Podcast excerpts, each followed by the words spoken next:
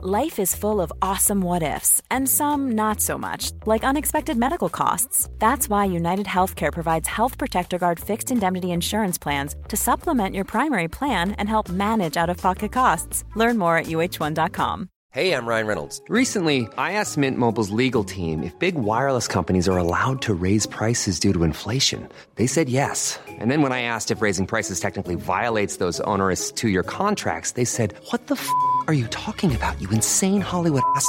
So to recap, we're cutting the price of Mint Unlimited from $30 a month to just $15 a month. Give it a try at mintmobile.com slash switch. $45 up front for three months plus taxes and fees. Promo rate for new customers for limited time. Unlimited more than 40 gigabytes per month. Slows. Full terms at mintmobile.com. Mom deserves the best, and there's no better place to shop for Mother's Day than Whole Foods Market. They're your destination for unbeatable savings, from premium gifts to show-stopping flowers and irresistible desserts. Start by saving 33% with Prime on all body care and candles. Then get a 15-stem bunch of tulips for just $9.99 each with Prime. Round out Mom's menu with festive rosé, irresistible berry chantilly cake, and more special treats. Come celebrate Mother's Day at Whole Foods Market.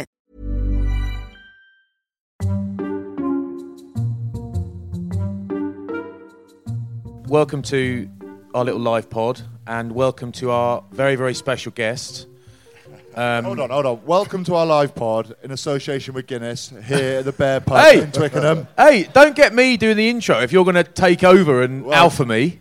You're the gotta- one with the notebook. You've You do to it. Get it right. Um, Welcome, everybody. this is better. To this Yeah. Guinness live pod at the Bear Pub in Twickenham. Thank you all for turning up. We have a special guest with us. David, will you do the introduction? Our special guest, everyone, is Brian Blessed, is Justin Harrison, 34 caps for the Wallabies, famous for a few things. One, nicking the ball off the Lions at the end of the series, ruining everyone's lives from over here. You're welcome. Getting into a spat with Austin Healey and Austin calling him the plank. And he's called, he's called Justin Harrison, but we all call him Goog. And I think that's because in Australia, a bad egg is called a googie egg. And Goog, in his younger days, used to basically try and punch the chin off everything that moved. And he was regarded as a bad egg. Was that about right, Googie? That's pretty close. Yeah, yeah. It's um, and I have met someone that's called Googie Egg as well, and I thought, oh mate, are you a bad egg as well? And he said, no, it's because I get laid all the time. So I thought, well, touche. Hi, hi everyone. That's not why they called you it, mate. I, I wasn't going to say, I wasn't going to pipe up. but, Goodbye, uh, Guinness as a sponsor. thank you all to come to my birthday party as well. It's my birthday day, so, so thank you. Oh, yeah, it's Tommy's birthday. Thank you, thank you. Um, not you. Thank you, thank you. Uh, that's how much you know. That's how much I love you. That's how much I love the podcast. I'm working on my bloody birthday. It is Uh, worth actually going on Instagram and looking at what some of Shank- Shanks has got some mates outside of rugby, which I always find weird. Like he's got some norms as mates, and Has he got any in rugby? no one's got any in rugby. Because the thing is, once you get to know him, he's difficult to spend a lot of time with in sort of anything but sort of short periods. But he's got these mate, mates from Wales, um, and they've posted some really nice pictures of Shanks on his birthday from over the years, looking just awful. Um, and it's one of those things like this morning in bed, we shared a room last night. We often do. There's a cock and there's a cock up with our booking, but we're very happy with that. And Shanks showed me these pictures, and he was like, "Look how terror this one is, and this one, and this one." And I had to say, "Mate, that is just what you look like. That's what you look like now. That's what you look like every day, mate." There's a, there is actually a photo of me with a mullet, believe it or not. Um, which, you know, if, if it, I could grow any hair whatsoever, it would be a mullet again. Uh, but it's a ginger rug on my head. Uh, it looks absolutely. That one does look terrible, but That is that's properly but bad. we've all read the book, The Ugly Duckling. Now look at me, all right? I'm swan. Visual visual jokes always work well. Good. People can't see it.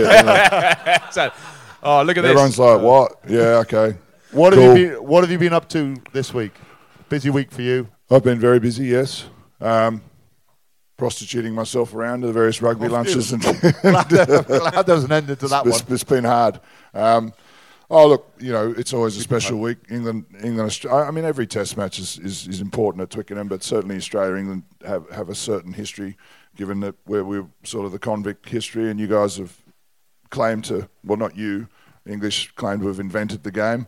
So there's always that. Um, but it's an important week for Australia, obviously, given that we're under the under pressure and we've got a team that's trying to rediscover how to how to win. You know, and England are starting to, to, to do that. They played well against New Zealand. They're indifferent against Japan, but they did enough to win, and, and they're looking to clearly finish uh, this um, spring series with a with a uh, convincing win at Twickenham, which is a pretty boring answer, but. Um, Right, let's get back off the rugby, shall we? Good, Yeah. you know, mate. Um, you look, in, you actually look in. When I say quite good shape, I don't mean like you're working out. Clearly not. But I think you look in pretty good shape considering I know what you were doing yesterday and last night.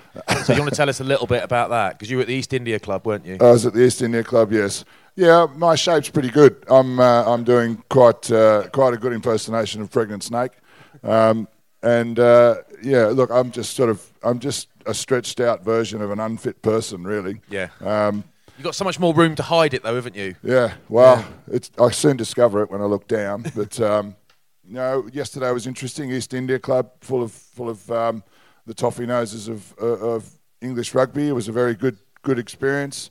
Uh, one that was gladly over pretty quickly for them. Um, and last night I found myself at Notting Hill uh, at a at a, a little um, restaurant enjoying some English hospitality for a little while. Who were you with? Did you meet up with any ex-players? Or Uh, I met up with little George Gregan, yeah, who looks 21 years old still. Amazing. Um, Amazing. And just quickly, you know, we'll, we'll go there just very quickly. So, you know, the, the team dichotomy, you know, we talk about senior test caps, kind of works out where you sit on the bus, uh, that sort of thing. You get respect, and the further back uh, up the bus, probably the more senior you are, those sorts of things. First blokes to eat, all that. So, George Gregan, one of the things about George Gregan that I learnt very quickly is to never be caught in the shower block at the same time with him Yeah. it was very intimidating for a Yeah. small bloke. Very intimidating. Just don't do it. Uh, Yeah. Very good player. Uh, very fine athlete uh, across the park. So Yeah. but and a good bloke. The thing well. we don't want to go into too much detail about George Gregan naked, but the thing I've noticed is that when you're in the shower with George, it's like you're in the shower with George and he's got an identical twin doing a handstand in front of him.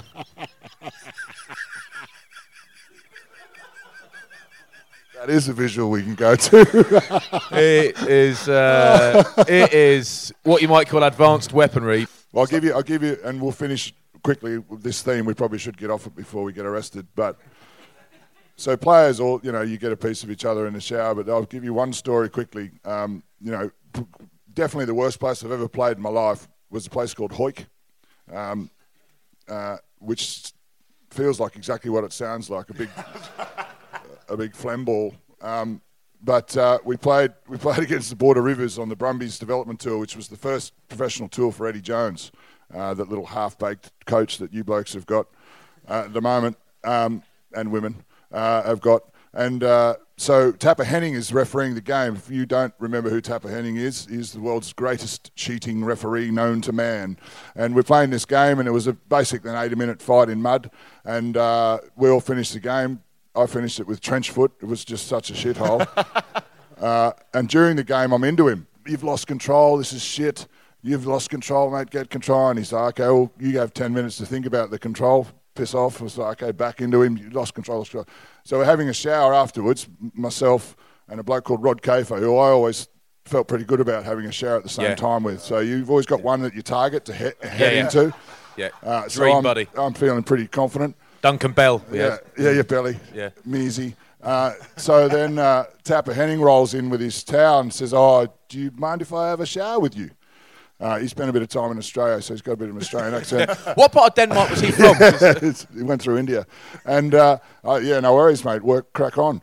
So he, he drops his towel, and straight away you knew that there was something wrong.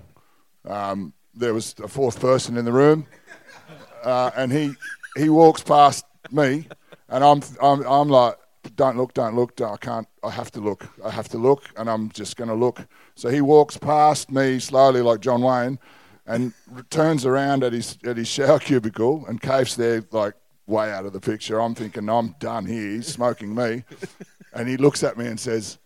Who's in control now, eh? so, like, you. So that was new respect for for a ref, for a referee. So While we're on the subject, should we get off this subject? Yes, now? get off it. Yeah. let's, let's talk about uh, Eddie Jones, okay? Because we had Justin Marsh on a couple of weeks ago, and Yep. uh, he gave us a, a lovely story about Eddie Jones and the champ saga. Have you spent? Have you, don't call me. have you spent much time with him? What's he like? Uh, He's- oh, I mean, he, t- to me, he looks like he really needs to shave his head at some stage. Needs to bite the bullet, doesn't he? yeah, he? he does. He's still clinging on. Like geography Yeah. teacher fuzz going on. yeah. He'd be checking the weather report every day. Blokes with wispy Devon hate a drizzle. yeah, You you would know that when you were losing yours. You're like, ah, completely. a little bit of moisture is really going to expose my Devon patch at the moment. JB He- Roberts hates it at the moment. Yeah, he, yeah. Um, yeah, he's. It's a bit like touch. It's like it's like uh, when you tell your infant child not to touch something hot, but they just can't help it. Like Eddie Jones is kind of like that. He's like you. You don't want to spend much time with him, but you do enjoy the small parts of time that he gives you, um, some motivation, and probably mixed in with a lot of abuse, um, which kind of gets a result from most players. Some guys react to it well. He's very good at pushing the button and finding out what's going to make you work harder for him. Um, whether it be talking, and quite often you'll have a conversation uh, with him for about seven minutes. He'll know everything about you, and you'll come away knowing nothing about him. Um, and you'll be Like like, Hannibal Lecter in a way. a- yeah, yeah, he's very, very, very good at uh, that mental preparation and finding out what makes blokes motivated. I, I believe, I might be wrong, but I believe, I think it was yesterday or the day before, 15 years ago, England might have won the World Cup. I, I can't honestly remember. Eddie Jones was coach. 15 years, four days. Yep. You were you were playing in that game. Uh, what are your memories? Do you remember it? Well, I do now that English Rugby tweeted a, a, a, a footage of old mate Johnny knocking it over on his right foot, and I'm the bonehead trying to charge the kick down that can't get there in, in time. And I'm also the bonehead that missed the tackle on Matt Dawson at one, which made. Oh, me are get- you? Yeah, yeah, yeah. That's me. You're You're welcome. famous for something. Always said To be that. fair, to be You're fair, welcome. he's very he's very powerful after an hour and a half. You're welcome. But um, so Eddie Jones. Your arms are five feet long each. How'd you miss him? Oh, just I was never able to tackle. Just people just tripped Just, over just me. quickly, your quads look massive in that as well when you're charging down that. Yeah, yeah. Kick. I- Very impressed. I never missed legs day. No. ever. Tuesday Never. was my leg day. Quad special. father. Um, so Eddie Jones on that tour of the Brumbies uh, development tour. So back when we used to have fun playing rugby, and you're allowed to have something other than a cappuccino, uh, we'd have court sessions, and uh, everyone had nicknames in the court. And so Eddie's was, and he'll be very pleased that I'm bringing this up. Uh, he he was he was Tattoo from Fantasy Island. Anyone ever watched Fantasy Island? You know, the little the little kid that used to run in and go, "The plan, the plan, boss, the plan." So we'd do a court session, and uh, he every time he had to, he wanted to say something, he would have to start with, "The plan, the plan, boss, the plan, the plan." and I was judge, and so we're sort of two, week two of this tour, and we've had a few court sessions and a bit of a crack at it. And he worked out if he didn't say anything, he wouldn't have to say the plan to plan. So then every minute and a half, as judge, I'd ask him a question, which he had to answer yes or no to, but he definitely had to say the plan to plan to boss beforehand. So, uh, but that lasted for one tour, and then he turned into the national freak that he is, and uh, no one speaks about it ever again. That's it. I, the first time I uh, met Eddie Jones was on a plane down from Newcastle watching a Premiership game, and he'd just got the England job. And he's like, "Oh, go on, you got something just to say?" quickly. Ta- we, you're talking about tattoos. So Why that, is that's- everything just that's- quickly with you? That's Nick. Just Knack. quickly. So people know. So that's Nick Nack from um, the Man with the Golden Gun. Yeah, I didn't know that, but there we are. That's that is, Tattoo. that is interruption overruled. Sorry, I didn't know who it was, but I Shut thought up, people mate. might want to know. Um, oh yeah, he looks like Oh, I Mearsy. got him now. Look, you see? no, he looks like Mearsy, I, didn't he? He's like a little, um, he's a funny little one, like Mearsy. there he is. It's a, it's, Shanks, what's his name? It's Emil or Herv, Herv something, isn't it? Have a look on his actual real name. Um, it's Eddie Herv Jones. something because I used to call Mearsy Herv. I'm Nick sure I Knack did. it was. Tattoo. In, um, Eddie Jones. Nick Nack it was in, in James is. Bond, and uh, I went to an evening with Roger Moore before. And he- Excuse me. With a what? now you're lying. So Roger Moore, and he said that Poor Roger. Nick, Nick Nack was the, the dirtiest bloke he's ever met. No Um, way. just a bit, bit of insight for you because that's what you get. Is that it a comes? Pods. That's the shittest story known to Carry man. on. And then the bus left. Carry on. nah, forget it, mate. You ruined it. All right, fine. Oh, come on, Dave. I've actually forgotten. All right. Uh, he walk, He goes. I can't remember. I can't remember. I was talking about Eddie Jones, wasn't I? Meeting Eddie Jones. Yeah, I was on the plane. He walks past. He goes, "Hello, mate. How are you?" I said, "I'm good. I'm flat. I know who you are. You're a mate of Borthas, aren't you?" Yeah. He goes, "You're the funny one." Well, you think you're funny. I don't. And just kept walking. that was it. Uh, it was a plane packed full of rugby fans, and like the and whatever team it was, Sarries, whatever, were flying back on the same plane. I think all the refs on it, everyone's on it. Sit down in He's front. like, "Oh, I don't, and just walks. So anyway, I never liked him. So I So like he- him now. So Eddie Jones, s- sort of guy that this bloke, is, he could bring grown men to tears, right?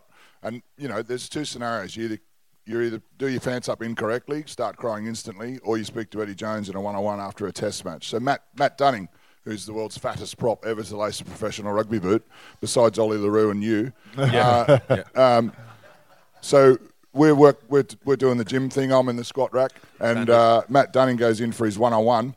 And then poof, we're up against the wall because we know it's going to be pretty special. And all we hear is quiet, quiet, quiet. Yeah, fucking hell. You're not going to fucking cry again, are you? and, and so then he goes, stand up. And we're all, oh shit, footsteps, door. He, he frog marches Matt Dunning out to the gym where the, the mirror is, stand, puts him in front of the mirror, stand in front of that, lift your shirt up, lift it up. And we're like, oh, what's going on? Bottom lip going, bit of a tear, lifts his shirt up, and Beaver goes, can I, I can swear, can I? What the fuck is that? you expect me to fucking play you to play in my team with that shit? Have a look at that. And then walks away. And like Tucky's like that, uh, uh, uh, and just leaves him standing there with his shirt up. So great bloke. He was fa- he was Matt Dunning was fast though, wasn't he? When he got ball in hand, he yeah, was yeah. he could was run pretty quick as well. He was pretty Oh, quick. the So- bacon sarnies are coming out, guys. By the way, just Uh, another visual. What about you? What about court sessions that you remember? Were you, anyone dressed up? Oh yeah, sorry. As, as we're going on, uh, dear listeners, yeah, carry on with the. We'll have a look at the bacon sarnies up here. Actually, you just don't want to be rude to our guests, but can we go first? Thank you. Um, I couldn't eat anything Thank either. you, my lady. Thank you. Um, so uh, court sessions. I mean, the the most humiliating I ever had was. I mean, my first. Again, you couldn't do this stuff these days. My first one at Sarries in '98 was Andy Lee was our fly half. Uh, does sporting class the sporting class hospitality stuff now. He was the flea was our fly half, and as well as well as Alain Penaud or Thierry Lacroix. I can't remember. We had about ten fly halves in about three years there. But Flea was there, and I was too noisy for him after a few beers, didn't like it. So he just said, Right, just take all your clothes off and do the rest of the court naked. And that's like a punishment unless you're a bit overweight and always too hot. That was like a treat for me. I was like, Thank you very much. I will do that. I'll gladly do that. But the next year, we went on a team trip to Derby, team building trip to Derbyshire, and did like making rafts and stuff, all the unoriginal stuff that was original 20 years ago. And I remember a couple of things. One was that we went up on the coach, on the team coach, but Francois Pienaar drove his massive S Class Merc that all the Premiership captains got. That's a separate story, right? I'll get there. It's not a long story. Basically, Tony Diprose was our captain for years at Sarries, like 10 years, never missed a game hardly. And then one day, Francois just takes the captaincy off him. Francois is like head coach, chief exec, you know, director of rugby, chef, bus driver, everything at Sarries. And then he makes himself captain as well. And we're like, why has he made himself captain? He's given himself more work. We're a good team. Dippy's a really good captain. And then two weeks later, it was announced that all the Premiership rugby captains were getting brand new Mercedes S classes. it's like Frankie rocks up in this massive car. Cheers, boy. Anyway, privilege. So he, he has to leave his camp early. So he drives up and takes a couple of lads with him, takes Julian White with him in the car. And he gets there and he's just getting used to this new car. And he's about to reverse into a parking space. And our coach parks in this place in Derbyshire. We're all pissed. We've been on the piss all the way up on the bus. And the lads are pissed in Frankie's car, but he's obviously driving, so he's not. And Julian's like, uh, there is, there's a car behind you, Frankie's like, don't worry, Julian. It's a Mercedes Benz. It has sensors. And it, the sensors smash him straight into this car, and he's realised it's not moving, so he puts his foot down and basically drags a Fiat Uno across the car park in front of all the lads and ruined his Merc. It was great. Anyway, after on that trip, all the young lads were stood up and made to bolt pints with eggs in them. And it was like, right, bolt a pint. And I hate bolting pints. Like, some people love it. I hate it. Bolt a pint. And I was like, oh, and there's like, no, not quick enough. And forgot to put an egg in it. So do another one. And it's like, okay, another one. I was like, right, I'm going to spew now. And this actually isn't, I was having a really nice time until now. And Rob Thirlby spewing everywhere. Francois Pienaar ended up getting fined for crashing his car and he spewed, everyone's spewing. It's like, this is, this is shit. Like, this is not fun. We all just feel ill. We've got to be up at five running. So it's like, we got back and had a debrief. And our little group, in our group, they said we didn't like being forced to drink and do all this stuff. We wanted to have a good time, not just spew everywhere. So I was the spokesperson for our group, being the youngest and the gobbiest. So I stood up and said, didn't enjoy the full, the forced drinking and that sort of stuff. Don't need that. We're all grown ups. That was pre-season. The lads waited a year until the end of season court, and Brendan Reidy, the Samoan prop, the chief, uh, he was like, "Flats, remember you complained about the forced drinking? Well, you're not drinking today, bro. It's like the biggest drinking day of the year, silly Sunday. You're driving everyone everywhere they need to go, bro. So the whole day I was driving everyone, and every time someone downed a pint, there was this bucket, a spare bucket full of ice, and massive jumbo bottles of Diet Coke. So every time somebody necked a pint, I had to neck a pint of ice cold Diet Coke. I tell you what, I would rather have done red wine. We, uh, it was horrendous, absolutely horrendous. I was so so sick all day, and we got to about midnight, and I was still ferrying people around. I hadn't had a drop of alcohol, and I was spewing. I was driving George Shooter's car. I was spewing in George's car as I was driving pissed lads to the nightclub. Sober, it was awful. There was a, I think it was a, I think it was a year after when we were there, and we had to. It was another fancy dress, but you probably had the best fancy dress I've ever seen. You shaved your head with a with a bic, and we had to duct tape a long bit of uh, a And black Loctite. uh, yeah, a big black ponytail down your your back. You were one of the guys from Kickbox, was it? I was Tong Po. Tong Po from Kick. It's, it's Anyone seen. Kickboxer? Remember Tong Po? He's got a shaved head. He's got, Amazing. he's got four bits of duct tape across the back of his head and this long ponytail coming down the back, and his with his you know pulled it off really well. But we You've had got to the bring, picture somewhere. We had to bring a root vegetable. For some reason, we had to bring a root vegetable, and I, I spent ages, ages looking around for the biggest thing I could find. Right, and I found this massive marrow. Right, it was huge, and I brought it along with two hands like that. And we got there, and the started drinking and stuff. But the the rule was that throughout the whole day and th- throughout the whole drinking session, you had to eat your root vegetable. Oh, it, fuck it! It killed me. I had this massive thing like this, just but but I did it. But one of the other court sessions, we in, in Australia in the 03 World Cup, right? Um, Wales came really close. Should have beaten uh, England in the in the semi final, but uh, we had a big court session after, and a load of the boys got got dressed up. Uh, but I had to dress as a sloth, believe it or not, from the Goonies. Why? Don't go why. I'm Why? not Don't sure. get it. So they, so they gave me a T-shirt, a Superman T-shirt. They gave me a little pirate hat and a little sword. And, and every time I wanted to speak, I had to say, "Hey, you guys." but luckily, the name didn't stick. All right. I remember going to a Christmas party, and I've claimed this to myself, but whenever, I, every time I say it, I wonder if I'm misremembering it, and it was actually you, Shanks. But we had to go to our Christmas party at Sarries, and it was great because some of the, lad, the older lads were all married off and whatever. There was about 20 of us, young lads, that were all single. And we used to just get a load of extra tickets printed off in the same colour as the official tickets, go to Eros nightclub in Enfield and just hand them out to girls. Come along, come along, come along. A five pound entry, and there'd be like there'll be 30 girls that no one's ever met turning up from Eros nightclub to the clubhouse at Bramley Road at Sarries. It was like, who are all the wives like, who are these people? I don't know. Who invited them? Like, who invited them? Come on in. Come on, it was genius. But we had to go as a nation of the world. You just had to go as a nation. And I remember going in. Um, going slightly better Nick in those days, but not much. Going in a G string and a pair of flip flops, and I went as Thong Kong. Remember that? Remember that? Like, that was it. That was all I wore. And all the players' wives were there. Nigel Wray, the owner's there with his wife. I remember. I know we're not. you- You're allowed to swear, good, but Michelle doesn't like us swearing. But I remember him, Nigel Wray, the Sarries owner, saying to me, "You really are a wanker, aren't you, David?" I think I might be. Yeah. Anyway, I'm off to Bath. Cheers. One size fits all seemed like a good idea for clothes Nice dress. Uh, it's a it's a t-shirt. until you tried it on. Same goes for your healthcare. That's why United Healthcare offers a variety of flexible, budget friendly coverage for medical, vision, dental, and more. So, whether you're between jobs, coming off a parent's plan, or even missed open enrollment, you can find the plan that fits you best. Find out more about United Healthcare coverage at uh1.com. That's uh1.com. Many of us have those stubborn pounds that seem impossible to lose, no matter how good we eat or how hard we work out. My solution is PlushCare. PlushCare is a leading telehealth provider with doctors who are there for you day and night to partner with you in your weight loss journey. They can prescribe FDA-approved weight loss medications like Wegovy and Zepbound for those who qualify. Plus, they accept most insurance plans. To get started, visit plushcare.com slash weight loss. That's plushcare.com slash weight loss. Here's a cool fact a crocodile can't stick out its tongue. Another cool fact you can get short term health insurance for a month or just under a year in some states. United Healthcare short term insurance plans are designed for people who are between jobs, coming off their parents' plan, or turning a side hustle into a full time gig. Underwritten by Golden Rule Insurance Company, they offer flexible, budget friendly coverage with access to a nationwide network of doctors and hospitals. Get more cool facts about United Healthcare short term plans at uh1.com.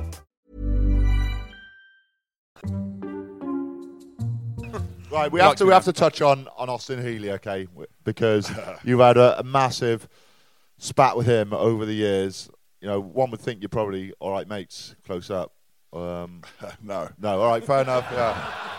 I mean, I, I try to give you an out there. Um, well done for taking it. Uh, but what uh, what actually went on? Oh, um, it, it was just one spat, not over the years. It's just one one event. Um, when I single-handedly beat the British and Irish Lions. Yep. Uh, Yep. You're welcome. And uh, he was on a flight home at the time. Like apparently, so it's not a hard equation, is it? He's the smallest bloke on the field, and so I pick on those ones. And then also, none of his teammates are going to help him out. So it was pretty easy. Um, but he, he, yeah, he's look, he's just an annoying little bloke um, that wouldn't go away. And he, he played Australia A played British and Irish Lions, and we beat the British and Irish Lions for the first time on that tour in 01. So it gave Australia a bit of bit of energy. But it all kicked off when so kick back in play. Austin Healey slides into a ruck with knees into a, into Graeme Bond's back, and I see that. I blow up, grab him. You're a little such and such. Don't do it again. Whack whack. And then um, Brumbies v British and Irish Lions. He scores an intercept try and, is carrying on. So like red missed Harrison rolls in, grab him again, uh, and then third test, uh, I get selected to play my first test. You know, in Sydney, we have a, a, a you know a good match, and then I wake up on the day of the game, and apparently he's written some fucking um, article about me here, calling me a plod, plank, and an ape.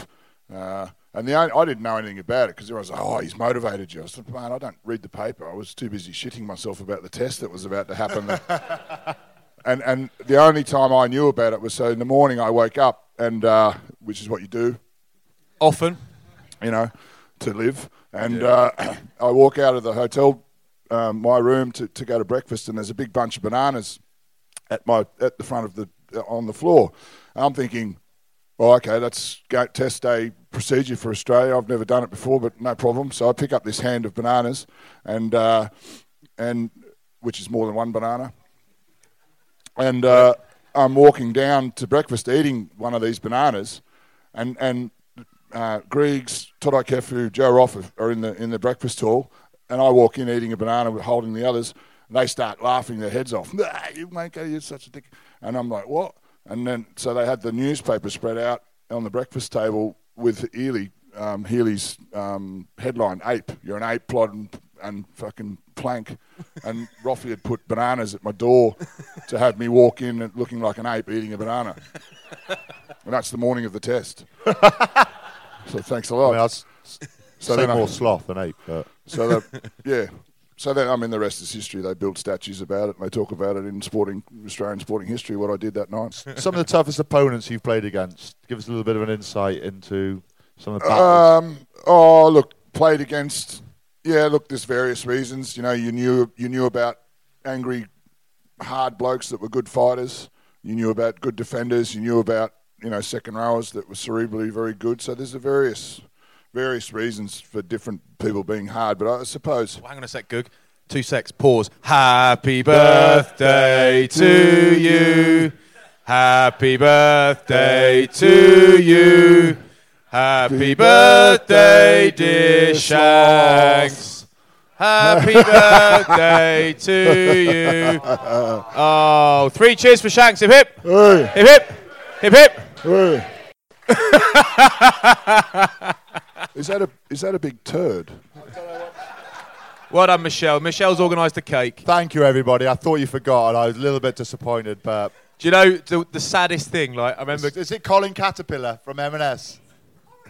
Corey. Oh, oh, right. No, no problem. It's a bird. Gen- it's a bird. gender neutral. Oh no. It's a gender-neutral caterpillar. I love that. It's Joe. Oh, Could be it's- either. oh, Is there an E? We don't know actually. Um, oh, thank you guys. I know you all chipped in. Thank you very much. do you know like I've got one, a couple of horror, really horrible memories from my childhood. We get back to your story now, Googie. Uh, but one of them is when my I, woke, I went to see my mum. I was staying at, with my parents or whatever, and I was a kid, so of course staying with my parents. And with my mum for having breakfast, and about an hour in, she's like, "Do you know what today is?" And I was like, "Saturday." She's like, "It's my birthday." I was like, "Oh no!" She's had to tell me, and I forgot. Shanks did that this morning in the hotel room. It's my birthday today, mate. Oh, it's so sad because I, d- I didn't remember slash didn't give a shit. I just want to save the embarrassment of looking at social media and seeing all the posts I've had from like Tim Horan and Tom James and Mike Phillips. You know, Barack so- Obama. Yeah. yeah, Nigel Farage. We went to the same school. Austin. Um, good, Austin. toughest opponents. Right, happy birthday, Tom. Well done. Um, you're still Oh, alive. so- toughest opponents. There's all sorts of different ones. But I think I, uh, my dad was probably my toughest opponent. he was my worst enemy most of the time. You talk about sledging. So Australian, we're pretty good at sledging, or we used to be when you're allowed to. Um, and probably my upbringing was, you know, I was brought up in the Northern Territory. Didn't play rugby till I was 19, all that sort of stuff. So I'm, uh, you know, pretty good. Um, but dad, my dad used to call me Cinderella, and I'm like, I, I- first I didn't have the courage to ask why, so it just went on for a while, and uh, and then I finally plucked up the courage to ask him, "Why do you call me Cinderella?" And he said, "Because you're always running away from the fucking ball." well, thanks, thanks a lot, wanker. um, and this, so my dad, will just give you another insight. So, and there's two stories to my dad. So we're walking along on a camping trip, father-son camping trip. We're going to go fishing, do some stuff, you know, make fire, raw, and uh, and uh, he's walking along in front of me, and there's a whole heap of flies on his back. We're in the Northern Territory, a lot of them up there, and uh, I just do that just to brush the flies off his back, right? And I'm, then I'm cutting shapes along behind him and thinking nothing of it, and I do that, and then I just this hand poof, across nip eye. Oh, what was that for? And he said, mate, I'd rather I'm on my back than my fucking face because when I brushed all the flies, they all went and all flew around his face. So I learnt a very valuable lesson there. If you see someone with flies on their back, don't fucking do that and think you're doing them a favour, especially when it's your dad and he's got a hand twice the size of this. And the second part of this, I'm very fond of my father, as you can tell. Yeah. Uh, so birthday presents. What's the shittest birthday present you think you've ever been given? that cake. a cake that looks like a shit. Uh, I'll tell. You, I'll give you an indication of my father. So at my thirteenth birthday, he gave me a dictionary as his present to me. That's I swear to God, it was an Oxford concise dictionary, big one that I couldn't even carry around or anything. And in it, he'd, he'd written, "In the interests of a well-rounded sentence, Dad." That was it. I swear to God, I'm like, surely there's a secret compartment with a set of keys in here or a remote control car somewhere or something. No. Oxford Concise Dictionary. There you go, son. Welcome to teenagedom. 13 years old. Jesus. Were, you- were, you a, bloke. were you a planned birth, do you think, or not? I'm not sure. Um, Yeah. I mean, Or I, I, a like regretted. it. I like presents I get from, from my kids if they make it. I, I like presents that they make because then I know it hasn't cost me anything. Yeah. yeah, there is that. But uh, yeah, but uh, your, your father sounds like a, a, a great bloke. Um, what country was he former dictator of? He's in prison. But Aus- Australia, obviously, in town now, and um, we, we we've both got some. We've all got some fond memories of Australia. I remember going out on tour to Australia in 2003. And Wendell Saylor was was on the on the wing with Lote Tuqiri, and Wendell Saylor ends up scoring a try, which I don't know if it's ever been done before. In his own dead ball line, um, manages to run the length of the field and score against Wales, and Marlon Williams gets a tap on the back for not allowing him to score into the post. Oh, yeah. all the What way a, back. uh, what a nugget. And then we had Lote Tuqiri was on the wing, and he'd just come from uh, rugby league. So the plan was to put it on Lote Tuqiri on kickoffs because he's from rugby league, he can't catch. Uh, so we put it straight on him, and he managed to run the ball up to the halfway line. So we didn't do that again. Um, but obviously Wales beat them um, last week, two weeks ago. Two weeks ago, yep. Where are Australia right now? Nine six. Where? Yeah, that epic A try real fest. Where, where are bell they right ringer. now? Are they, are they in a good place? Um, probably in the hotel, hotel and down on the their way road, to mate. Twickenham this afternoon. yeah. Oh. Double push. um, oh, look. um, yeah, look. they're Australia are playing like a team terrified of losing again. You know, they're you know, and the game against Italy was evidence of that. You know, they were always going to win, but they didn't want to lose, so they played a pretty boring game and just knocked out a, a, a victory. England are on their way back and rediscovering winning form. Australia need to work out who their best 30 players are heading into a World Cup period. So this is probably our last um, decent test uh, without the World Cup just around the corner. We've only got two domestic tests uh, next year: uh, Argentina and South Africa, uh, New Zealand, sorry, and then World Cup. So this, this test is very important for the structure of the squad and a lot of things that are going to permeate through to June and the start of the, the World Cup next next year. So that can be distracting, but there's evidence of that happening in the team selection. Matt Toomua at 10. We Yes. need to find out who our best 10 is. Bernard Foley probably isn't going to be the best 10 for the World Cup, but he needs to be in the squad somewhere. So we need to see what he's going to be like at, at 12 because that'll give him a place in that 30 man squad. And he's got a great moustache, just like Bruce over there. Good- good who's moustache. Spawn it. Well done, you. Dirk Good Diggler. mate. Excellent that. That's Uh, proper a little bit of that. there's a bit unsettled this week, isn't it? Because of Adam Ashley Cooper and Kurtley Beale being axed from the squad for inviting girls back to their hotel room. Well, it's his sister-in-law and her and her friends for a start. So Really? yeah, Keep it Um, close. So it's not. So it's not. Invite. It's actually inviting back he's not Tasmanian. But girls, girls that they know. So it's Yeah. not. This is not. This Yeah, is yeah. not out on the pool. Everyone's smashed. no, no, no. Oh, So, right. Yeah, I mean, I, my first thought was, what what were the double dirties doing? These two blokes are starting members of the team. Where are the reserves? Yeah, Why aren't I they know. out? They're probably still out. Um, oh, look, it's a storm in a teacup scenario. English media like to beat beat things up, but there's probably uh, not good that that is an indication that uh, a senior playing group have uh, have put an archaic rule in place uh, and, and made it feel like a schoolboy tour. You know. Sorry, uh, Flass is eating. I'll, Boy, uh, I can't talk now. But it, it, it was a senior committee decision, though, wasn't it? Um, you know, they, they've obviously Apparently. set, they've obviously set rules, and they've sort of said, you know, these are rules. If you break them, you're out. They've broken them. They knew the rules. Yeah, I guess so. I mean, uh, as a past, Frank. past player, you know, there was nothing worse when you're in a in a team environment having people offer opinions from outside a group. So I don't really know. You know, Yeah. we, we we we don't really know the seriousness of it. Clearly, something went wrong, uh, and, and it's been sanctioned. And uh, you know, I think that Oh, let's speculate. They're Do- do- deviants, the pair of them.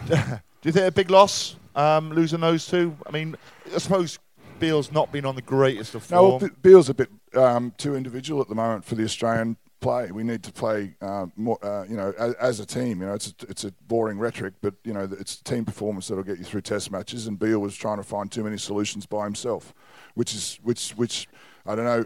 I'll, I'll draw a segue into the the Danny Cipriani debate at the moment. Um, draw one, yeah. It's Oh, like yeah. um, Beale there, Yeah. and then I'm going into Cipriani Yeah. here, and then I'm going to bring it back around to Beale. it's a penis, Um, all right? uh, Boobies. um, you know, the the easy answer to why Danny Cipriani is not in the English squad, I think, uh, he's not the best ten in the country. He might be the best ten for Gloucester, but he's not the best ten for England at the moment. So I don't know why everyone keeps banging on about he's got to be in the team. Why has he got to be in the team? Owen Farrell's better than him. Simple as that.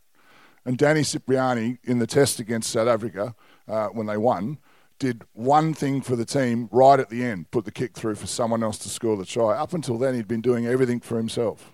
So he's too individual, which is, and now I'm coming back around. Pay attention. Here we go. Like Yep. like Beale. So Beale puts the team under too much pressure because he's trying to find solutions by himself. He's an amazing athlete. Danny Cipriani, great player as well. But in terms of the context of what's required for the, both groups of players at the moment, they don't fit into that into that immediate game plan. Pocock's not fit. Um, must be. A, that's going to be a big loss, surely. What is he playing? No.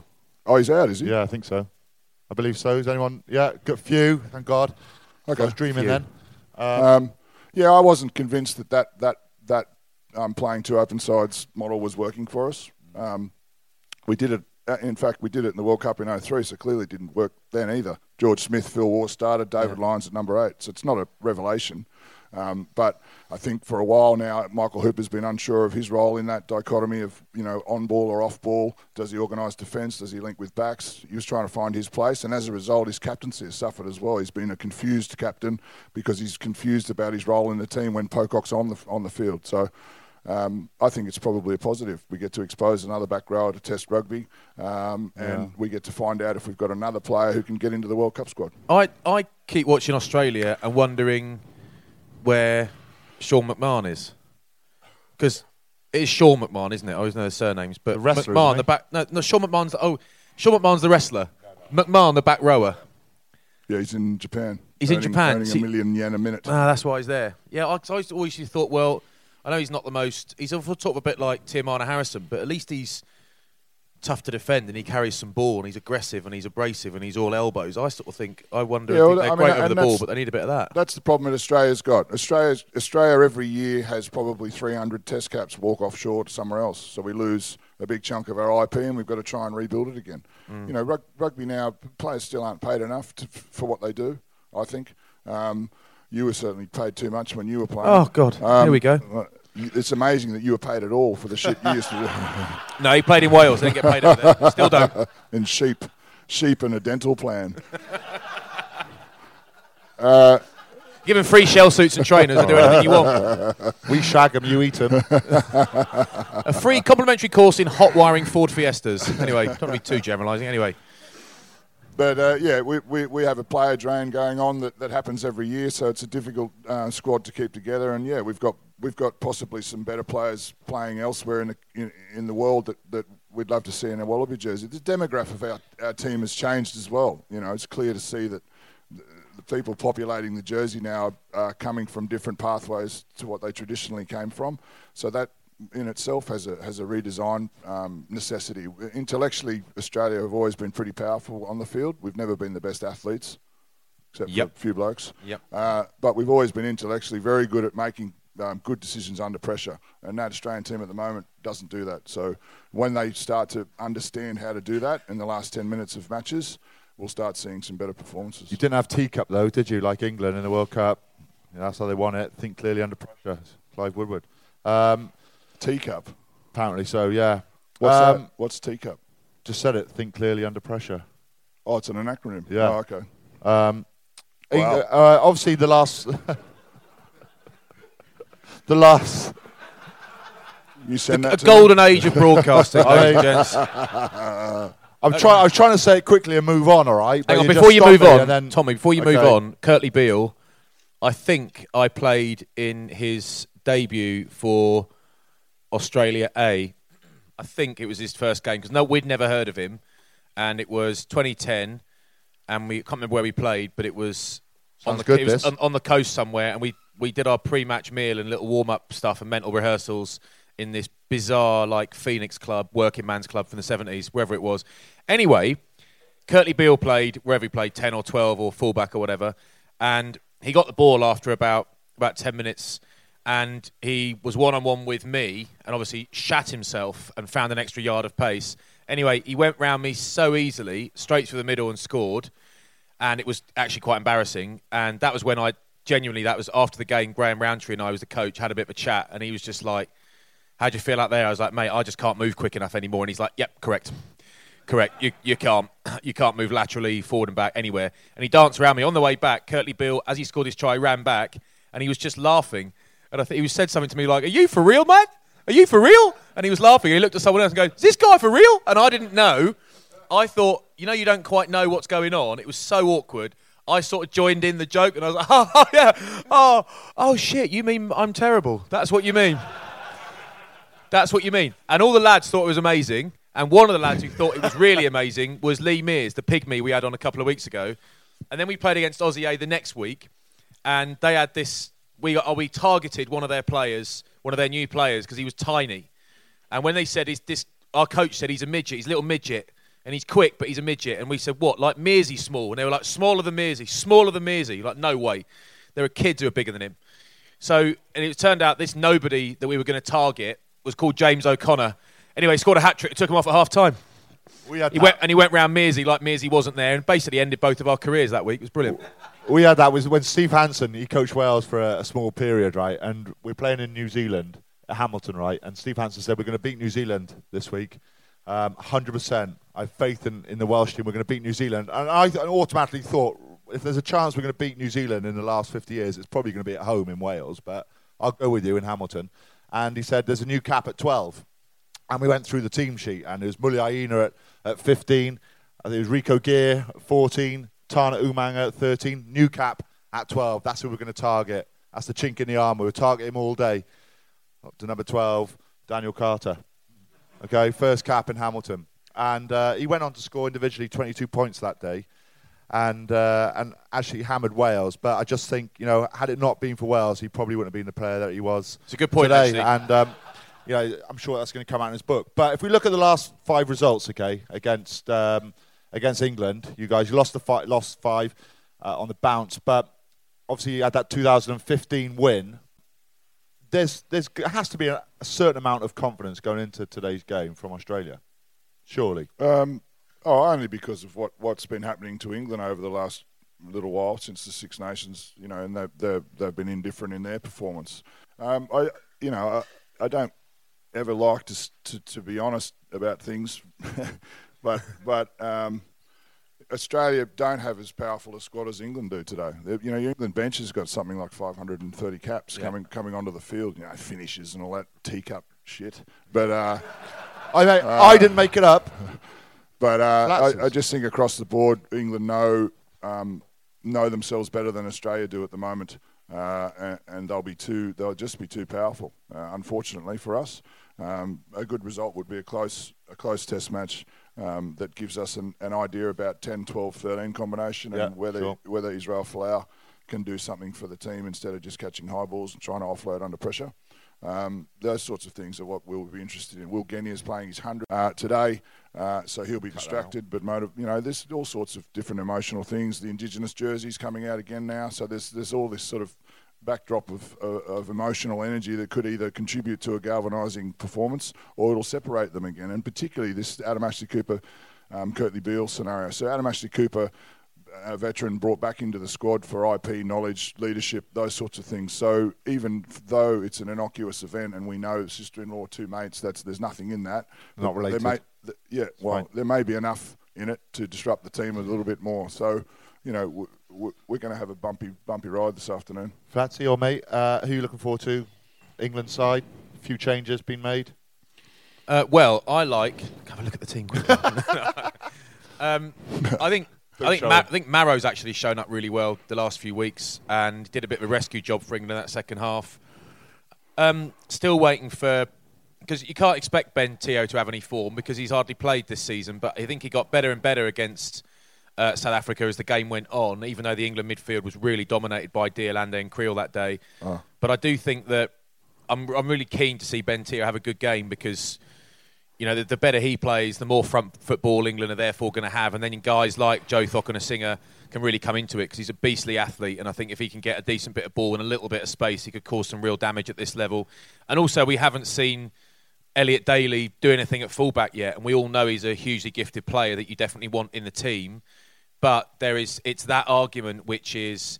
Do we just put our best players on the team and find a position for them, or do we put our best players in each position on the team? And there's a big difference. Owen Farrell is England's most important player, but would you put him at fullback just to get him in the team? You wouldn't. So actually, you do have to be in a position in which you are comfortable and in which you can produce repeatedly strong performances and be in the right place. And I think Elliot Daly hasn't shown yet that he is the answer at fullback. Doesn't mean he isn't. He hasn't shown it yet. And I also a couple of excuse me, a couple of interesting ones. Obviously, Jamie George getting a pick, of Dylan Hart, picked ahead of Dylan Hartley is really interesting. It's not a huge surprise. Either of those guys could start, and I think you look at the All Blacks. You know, they've got two or three guys in lots of positions who could comfortably start. You know, you've got Dane Coles on the bench. Wouldn't be surprised if he starts ahead of Taylor and that sort of stuff. So I think that's not as massive as people are making out, except it's the captain who's been left out. Um, but I don't think being a captain means quite as much on the field as people think it does because you've got loads of leaders anyway. The interesting one to me is Ben Moon, just because I really like Ben Moon and really rate Ben Moon as a player. I think he's he's really good. And he, What's his nickname? Piggy. So don't know Son. actually. It's got to be Mooney, isn't it? Son. Um, but he's he, Ben Moon's one of those guys that, and I hope I don't live to regret this. I think you could put him in any game at any level and not see him struggle. I think he's just a super super competent player. Um, but that what one of the one of the ones for me is I've basically listed the whole team. Brad Shields. I've, I've watched every game he's played, and I watched his highlights package from Super Rugby before he came over. Lovely offloads, scoring the old try, nailing people with big hits. Have not seen that yet for England or Wasps. Hasn't done it yet. That's Right. why. So I'm not saying he's not capable of it. We know he is. He has not done it yet, and for me, it is still.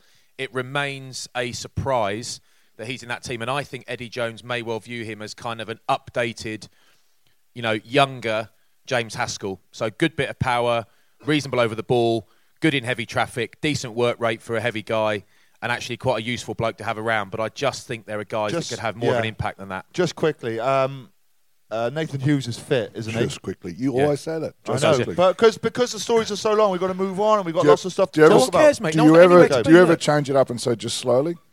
He's always hurrying me up all the time. Stop looking at me with those eyes like that when you say it. Uh, Mark Wills. Take him off. I do not have sexual relations Shower, with that woman. Shower, Um, shower, shower, shower.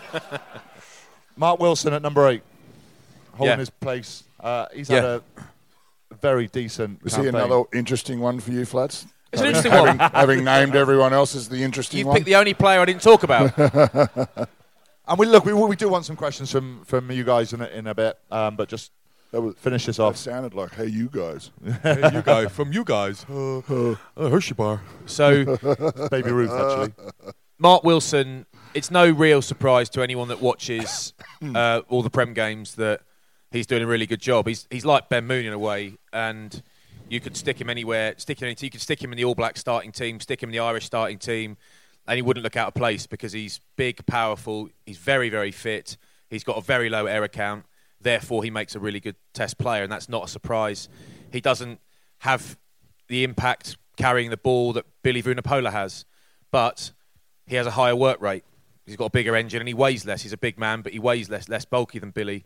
He doesn't have, you know, the acceleration that Zach Mercer has, but he again probably has a higher work rate and has more, does more damage in close. So better in the tight, better defense, stronger defender because he's just bigger, more powerful bloke and slightly different mindset, a less loose player. So Mark Wilson is the sort of guy that if he, this sounds bizarre, like if he were two inches taller, you'd say he's definitely going to go to the World Cup because he could cover more than one position, but he can definitely play in the back row. But then you start looking at guys like Courtney and Maro, and they can cover back row, second row. And then you start looking at Brad Shields, and he's actually quite tall. So maybe that guy, at, maybe at a push, he could cover the second row. But Mark Wilson will never move into the second row because he's not tall enough. So I just wonder if, and it's not, you know, if everyone's there's an injury or two, he might might cost him because if everyone's fit, he's probably not a first choice back I mean, row. now you understand why I say Just quickly. just quickly. Yep. Um, we're we're gonna we're gonna get some questions now. Michelle, who's Just quickly, here, guys. What about, gonna- what gonna about go around- Tu- Tuilagi? Tuilagi, well, How good? Say That's it, a good say story. it. Just, say Just it. quickly. Thank you. I think that's going to be interesting. Well, we've got a question Yeah. here that has just been um, tweeted That was a question, that was a question. And it question. says, Was that a it? question? I've got a re- oh, you asked me what about Tuilagi. I've got a Oh, really sorry. long answer to that. Yeah. Shall I just take my time on it? Who? Tuilagi, you said what about Tuilagi? I've No, got a really just- long answer. Well, that was that, no, it wasn't a question. It was just a Being food, food- it was just a food for thought. I haven't got an answer anyway. He's really Uh, good, hopefully. I've got a, I've got a question here. Um, it says, Tom, how do you think Wales going to get on against South Africa today? Take it really slowly uh, in your answer. Who's that question from? Is that from, from Mr. T. Shanklin from- of Tenby? It's from I don't know who. Warren G. It says. Born and bred in From Surrey. Warren G. Born and bred in Surrey. Mrs. And 70 caps for Wales. What a joke. I know, Mrs. that's a Shanklin. bit too obvious. It's it's W Gatland. Um, I think I think Wales are going to win today against South Africa. Uh, I think we, we went along to the Welsh camp in the week, and you just got a feeling, didn't you, Flass? that It was just bubbling along really nicely. No, they, they think seemed they're to gonna be get really battered. well managed. Um, it was it was really nice that none of the players come up as well and sort of disturbed me while I was eating to say hello. You know, they respected me, which is really good. Uh, but uh, you look at the team, I think uh, you lose Leigh Halfpenny's not playing, which I still can't believe wasn't cited. I think it was Kerevi. Kerevi, yeah. charged him down. Uh, Liam Williams was at 15, and we saw how devastating he is as an attacker. Uh, we saw that with the Lions. So how you? Okay. So So I think so Wales are going to win. How, how does someone, when they leave their feet, change the laws of physics and stop, levitate, and then not collide with someone so- when they've tried to Spoken by someone down? who's been in many disciplinaries Right, over the yeah, years. So the char- charging a kick down for me is fine. Yeah. But then you cannot just turn your shoulder and brace yourself to hit a guy that's going to be exposed with your shoulder. Now, if he'd charged it down and, Okay. he'd, and he'd led with his hands, put his hands up to try and stop because he knows he's going to hit Leigh Halfpenny. So yeah. yeah, but you're okay. So so human nature is a natural instinct, and it's very difficult to override fight or flight and survival instinct. So when you're midair, okay, I'm I'm actually going to hit. So now your brain will tell you preservation. So what's he supposed to do? Just face it, like just go, yep. Well, I'm going to hit him full frontal face No. on and smash my jaw to pieces, so I don't get uh, yellow carded. Or I'm going to be protective of my organs and body, and this is a collision that's going to hurt. well, human nature, um, instinct for me says. you've got I just like the way you chuck those in. extra just make it sound make it sound like it's technically correct. Um, Don't you think? he's, he's got to have responsibility for the player who's charging the ball down because he knows he's going to hit him. And Good. for me, you, you can't just turn your shoulder. And it wasn't it wasn't close to being a charge down either. He's gone for it. He's jumped. He's turned his shoulder. He's Mm. cracked Lee he's straight in the jaw with his shoulder. There's been a massive collision. For me, if you're charging down a kick like that, you have to have your hands up and you have to have. Okay, there so has to be some element if he- of safety for the player you're charging down. Okay, so you, the problem you have is that he turned his shoulder. What if he doesn't turn his shoulder and he just Then he's not going to hit. Then he's he not going to hit Leigh Halfpenny. He's going to have his hands. We face butts him and still breaks his jaw. Is that not a card? That didn't happen, so you can't say that. You know, it's Yeah, Good. When, when it comes to high tackles, this this whole thing, Shanks has got ODD. He's got oppositional defiance disorder. he waits for someone else to state there, and he just goes against them. I don't know why he does it. I don't. He needs to go to dog ball. I don't. I just still weird. don't. I still Anyway. don't think um, Owen Farrell's was a illegal tackle. I thought it was fine. Well, not Here fine, go. but it was on the cusp of, Here we go. of being legal. Right. Questions, Michelle. Let's go. Let's go. Put your hands up if you'd like a, a question from Michelle. She she will give a kiss to anyone who's given a, asking Oh, a she does as actually. well. You know, she always does that, and they sometimes don't want it, but they, she does it anyway. I think we're probably a sign that we've been so informative and complete in our delivery today. There's nothing, no stone left unturned. Yeah. So everyone's just going away with a very good idea about Who, uh, what you get ma- you get you get to a point sometimes when you do stuff like this with microphones. We've got a question at the front here, Mish. Is that when no, when you first start, you think no one asks a question, you're like, oh god, this is awkward. Or if you tell something you regard as a joke, and no one laughs, it's like killer because you feel like a stand-up comedian. No one's laughing. you guys are used then to you that. do yeah you do get to a point where you stop being bothered about that and then, then you get to a point if you're really lucky that you quite enjoy the awkward bits even when you're up here so i was enjoying that until you put your hand up anyway what's, what's your name where are you from I'm, I'm David from London. is that, is, hang on, is that mic on Yeah. I'm David from London. david from london Hi, David. okay what Uh, part of london Uh, Brixton. brixton edgy Yeah. I like brixton Yeah, when you Bri- walked in i didn't think brixton i'll be honest chief i thought i thought oxfordshire New, new, new, well, by way of the plough new, pub new wave Brixton. Yeah. yeah new uh, wave uh, what'd you do dave Uh, I'm an insurance broker, Are you? Why? so I can pay to come to events like this. Nice. And and I noticed you've got you've got a signet ring on your pinky finger. You are from good stock, aren't you? Short and wide, we all are. Yeah. You didn't you didn't with that pinky ring on. You didn't. I like it. this you isn't, did. this you- isn't going on the pod, is it? I'm going to get ruined. no, no, no. Of course not. What's what, David? What's your surname? What's your surname, David? Uh, I'm, uh, and these guys wonder why no one wants to ask a question. I know. I know. But with that pinky ring, you did not grow up in Brixton, did you? I did not. Where'd you grow up? Uh, Norfolk. There you go. I wasn't far off, was I? I wasn't far off, our Dave. Uh, anyway, what's the question, mate? Thanks, thanks, guys. Um, good luck, by the way. Um, does Quade Cooper have a place in this Aussie team? Do you think? Does he have a place? Yeah, should Uh, he be in the Aussie team? Uh, oh no, not at the moment. He's not. He's not. The, he's not the best attacking ten in the country. Although we are trying to find one clearly. Uh, but he's gone through a different um, trajectory in his career at the moment. He's probably appreciative, appreciating that uh, outside in is not a good position, a place to be when you're a test test player. So he's re-signed with Melbourne Rebels. I think he's a great, a great um, skillful player, but again, individual. You know, Uh, always, you always, I always come back to, you know, and the thing I miss most about playing sport is that team environment, putting yourself under extreme pressure and leading the line with a group of blokes you trust. And I think Quade became a little bit untrustworthy in his focus and, and what he was trying to do off the field rather than on it. Uh, but it, he seems to be much more mature now. Some discussions that I've been lucky enough to have with him in, in passing, um, he, he sounds like he's got his got his goal set uh, better designed than it was before. You know, all the boxing, Sonny Bill Williams tweeting, all that shit. Uh, I think he's he's boiled that off now and, and started to concentrate more about being uh, a player for an Australian side in a team and operating inside that team. Did you have you seen the little highlights clips of him playing in that I've don't, I don't. I actually forgot the name of it. Not well, it's not NPC. That's that's New Zealand, isn't it? Mickey Mouse Cup, whatever it is. But he's playing. seen it, yeah. N- NRC. I mean, and, yeah, unbelievable skills. Sick, isn't it, Dave? It's sickness, Sick. Dave, isn't it? There we are. Yeah, Um, isn't it, Dave? we got any other questions? Yes. Yeah, we have. There's a question at the bar. Uh, hi, I'm Terry uh, from Liverpool. Terry, I tell you what, you do not meet a lot of Terrys anymore. How many? How many people do you reckon are called? Have been? How many babies in the UK, male presumably, have been called Terry in the last 12 to 18 months? I reckon. I reckon it'd be fewer than 100 in the last. Don't you reckon? Yeah, I'd agree. It's Is that Yeah, it's a great name tell. is that a Ralph Lauren top you're wearing? Can't tell. Is that a Ralph Lauren top you're wearing? I can't tell. From New York. Teddy. Um, Terry's chocolate orange. Go and, on. and it's a name. Terry's a name that really suits the Cockney accent because in your tell. Or are you a Scouser by any chance? Yeah, Yeah, so Teddy. It's perfect, isn't it? It's absolutely perfect. So welcome. thanks. Uh, so you guys, I think, have all been involved with the Barbarians over the years. Yeah. Yeah. Captain. Captain Robin. Um, made that up. with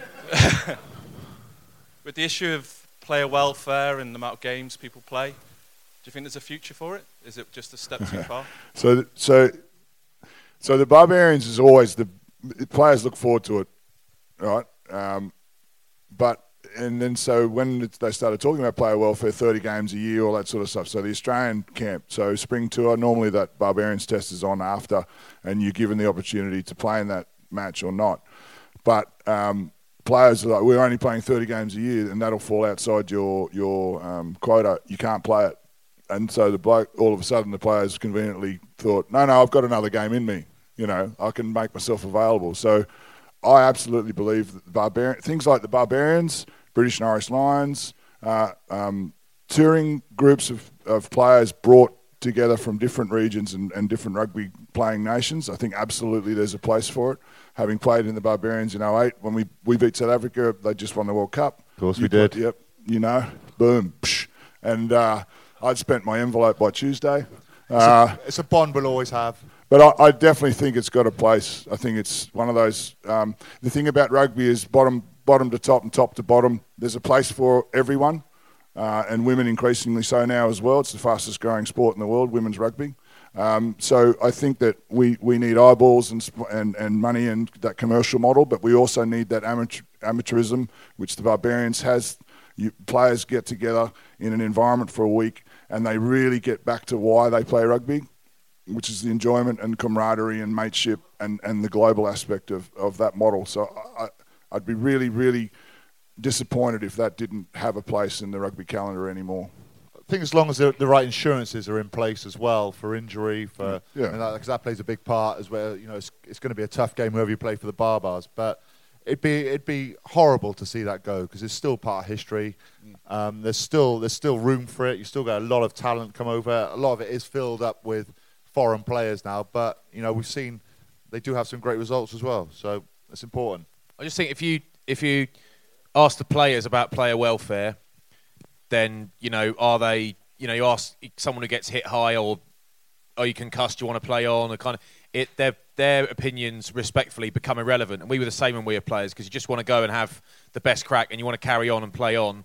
So you actually the only opinions that really matter when it comes to player welfare are the medically qualified and the expert. They're the ones that really matter because players will never take care of themselves because they're maniacs. So by nature, so asking the players if they want the bar bars to continue, they will all say yes, but that's not the point. I think if you ask actual experts, should this still exist, I still think they would say yes, because although it's an extra game here or there, that I think the benefits of something like an experience of the Barbars by a mile outweighs It's a life the potential experience risks. as well, and yeah. it's, it's not like a hard training week at all. You know, when you're playing internationally, you you've got No, it's to a train stag so do. hard all the way. You know, you go out, you train in Hyde Park, and you know the forwards, you know they they bloody pushing the line outs, jumping the scrums, and then um, and then you have like club sandwich and chips as a sort of pre-match meal with apple pie for afters. So it's it's a proper social event. And, Did you know, say that on really like- purpose? Pushing the lineouts, jump in the scrums. Did you did you mix that I think up that's one of his on- jokes. I on think it's one of his purpose? jokes.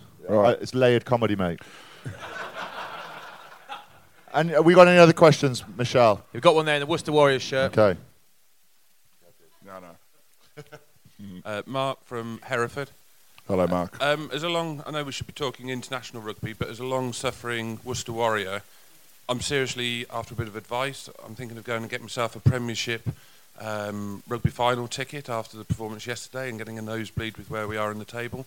Should Yeah. I also be booking some rooms for the Premiership final? What to what? Well, you can go to the Premiership final. You won't, you won't be watching your team. Flats.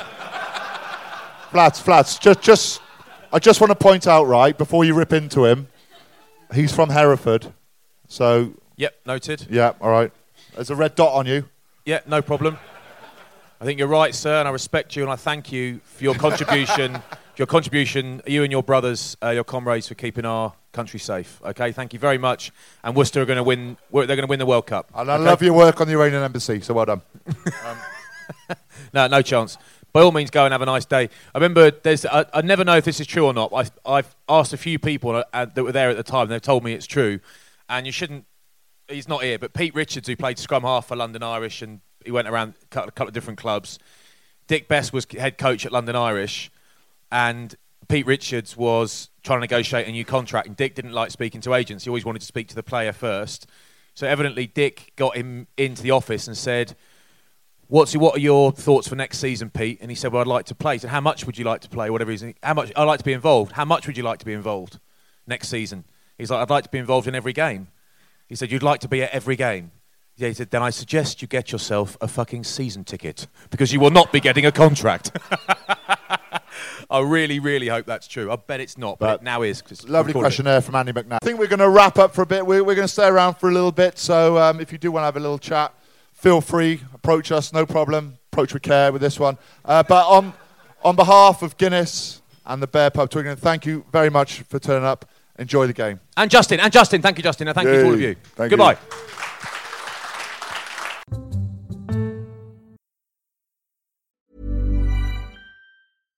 Hi, I'm Daniel, founder of Pretty Litter. Cats and cat owners deserve better than any old fashioned litter. That's why I teamed up with scientists and veterinarians to create Pretty Litter. Its innovative crystal formula has superior odor control and weighs up to 80% less than clay litter. Pretty Litter even monitors health by changing colors to help detect early signs of potential illness. It's the world's smartest kitty litter. Go to prettylitter.com and use code ACAST for 20% off your first order and a free cat toy. Terms and conditions apply. See site for details.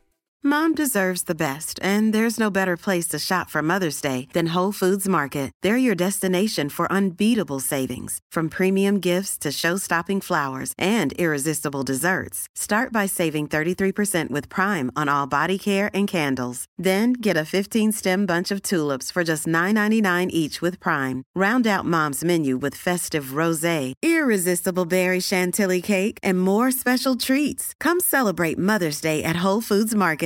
Planning for your next trip? Elevate your travel style with Quince. Quince has all the jet setting essentials you'll want for your next getaway, like European linen, premium luggage options, buttery soft Italian leather bags, and so much more. And is all priced at 50 to 80% less than similar brands. Plus, Quince only works with factories that use safe and ethical manufacturing practices.